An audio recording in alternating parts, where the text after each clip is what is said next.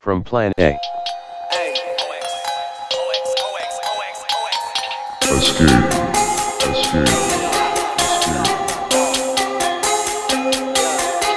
From Plan A.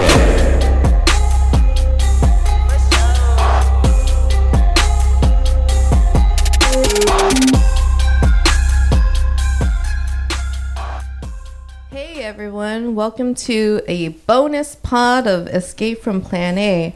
I am your host, Diana, and today I'm joined by returning guests, Bryant. Hey, how's it going? And Jay. Hey, it's Jay. Awesome.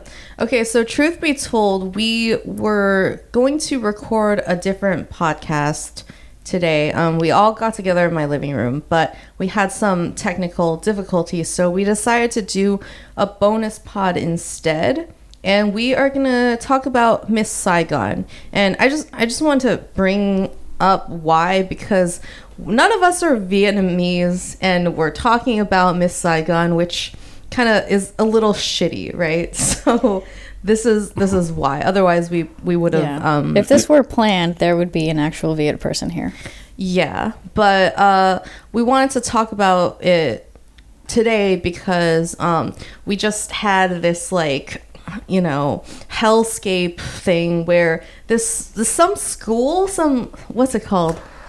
Prep school? The Yarm School. It's a British prep school, I think. Yeah, some dumbass prep school in Britain who, like, doesn't even have any Asian students or something. They're putting on Miss Saigon. They're making, like, fucking 16, 17-year-olds put on Miss Saigon for some god-awful reason. It's an all-girls prep school also. It's an all-girls prep school? What the fuck? So that's why all of the names for the cast were little white girls.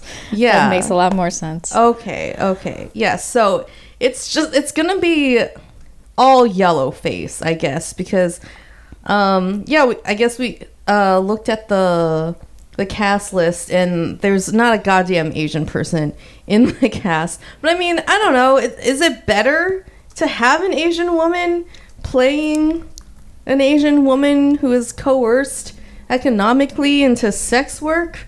I don't know. But we're just all very, very annoyed at this. And we're here to talk about it. Yes, we are. Jay, wanna frame up, like, that you had a very good, concise, kind of like newspaper-worthy explanation of why we hate this so much. Well, so let's see if I can remember it. There's a lot wrong with this. This speaks to a history of violent colonization, imperialism, war, sexual exploitation. There's no reason for this kind of narrative to continue to be perpetuated today, knowing what we know about all of these things. And more importantly, this is being put on kids, and young Asian children are going to be consuming this as well, and in a sense consuming that trauma. Like, whether they're Viet or not, there's an understanding of what it means to be Asian, and the stories that we consume, that we absorb from greater society, tell us how we should be, who we should be, how we are to be treated, and what we are to expect living our lives as racialized people. So this is a huge problem. Yeah, I love what you said about stories. I do think we really are only the stories that we tell ourselves, but the stories that we tell ourselves are influenced by the stories that other people tell us about ourselves, too. Mm. And that's kind of Miss Saigon in a nutshell, kind of other people telling us about Asians. I guess I would just like to add a couple things to just your framing about Miss Saigon. Just quickly, in case you haven't seen this magnum opus, the basic story is about a Vietnamese woman who, you know, because of the war, basically gets forced into prostitution, and she falls in love with this white GI, and she gets pregnant. and then he leaves.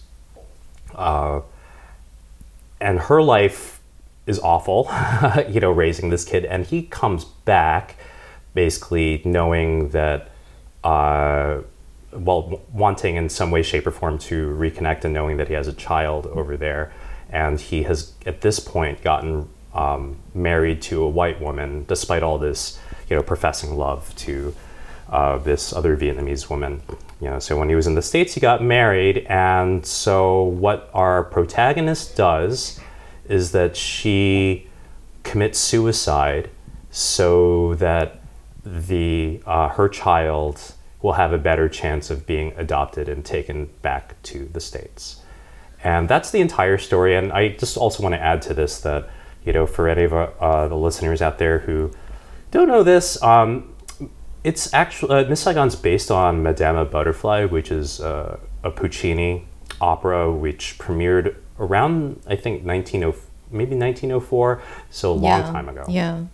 So, I mean, it's an Orientalist trope that's been around for more than 100 years. Mm-hmm. It's just recycling the same bullshit that white people thought about Asians, especially Asian women, in fucking 1904. And the story really did not change at all. Not at all. Yeah. It's still the same overarching narrative of, like, Japanese woman falls in love with an American soldier. He's actually a lot shittier in the opera, which I think kind of makes... In Madame Butterfly. Yeah, he's like clearly, at least the GI in Miss Saigon is presented as, you know, someone who's trying to do the right thing, a nice guy. In Madame Butterfly... That's worse. That's because an Italian wrote Madame Butterfly. His version of a nice man might be different. No, I mean, he's like more frank about how shitty the American GI is. He doesn't necessarily have to swallow the propaganda pill of American savior.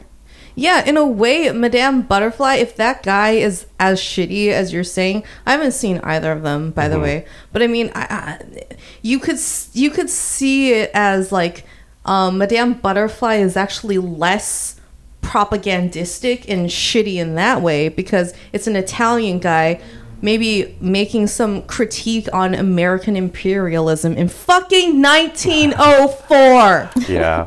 Well, I think that would be giving Puccini a lot of credit, but I agree with you that when I saw Madama Butterfly, and I was very young, just the fact that the love interest, this white man, was so shitty made me question, like, why the hell is this even a story? You know, why would you want to do this? And the only answer that was left for me was that there was some sort of racial shit going on, which, you know, I had actually saw it when I was older than when I had seen Miss Saigon. I'll actually share a little bit about that now. Yeah, I saw Miss Saigon when I was a kid. I saw it when I was in 7th grade. It was the second musical I had seen in New York. And I'll just on Broadway? On Broadway. I'll be really honest, I stood up and gave it a standing ovation along with everybody else. And I listened to the music leading up to the play, and I did not recognize. There was like a little spidey sense that something did not feel right, but it aligned so much with, you know, for anyone who maybe doesn't know me very well, I grew up in an all-white suburb, and, you know, I'm second generation Chinese American. But growing up in that all-white suburb, you know, all the messages I got about Asia and, like, why Asians, for instance, came to the United States because it was better, because white Americans were saving Asians from their own despotic people. You know, this is all I really understood writ large of Asia as a kid. And this show just completely aligned with that. And I didn't really question very much of this until I was older, in high school and in college. Wait, so are you saying that you recognize there was like a political history, or like a political agenda, but you were okay with it, or that you enjoyed the opera without understanding it? I think, so like with Miss Saigon, what ended up happening was that I felt very comfortable watching it. honestly, because it aligned with what I had learned, you know, explicitly or implicitly about Asians and Asian countries in school and from all those conversations. I, you know, part of me as a kid was like, this is really messed up that this like white GI is coming here and then, you know, he doesn't even really care about this woman, and she can only talk about how much she loves him and how she's going to kill herself for him and for her child. Like, that felt weird to me, but at that age, it wasn't enough for me to stop and say, hold on, there's something really messed up here. And you know, I was just a kid. I still feel some shame over that, honestly. But I think that just to speak on what it tells me about myself as a kid, though, is that I took the imperialist lies that, you know, about Asia hook, line, and sinker.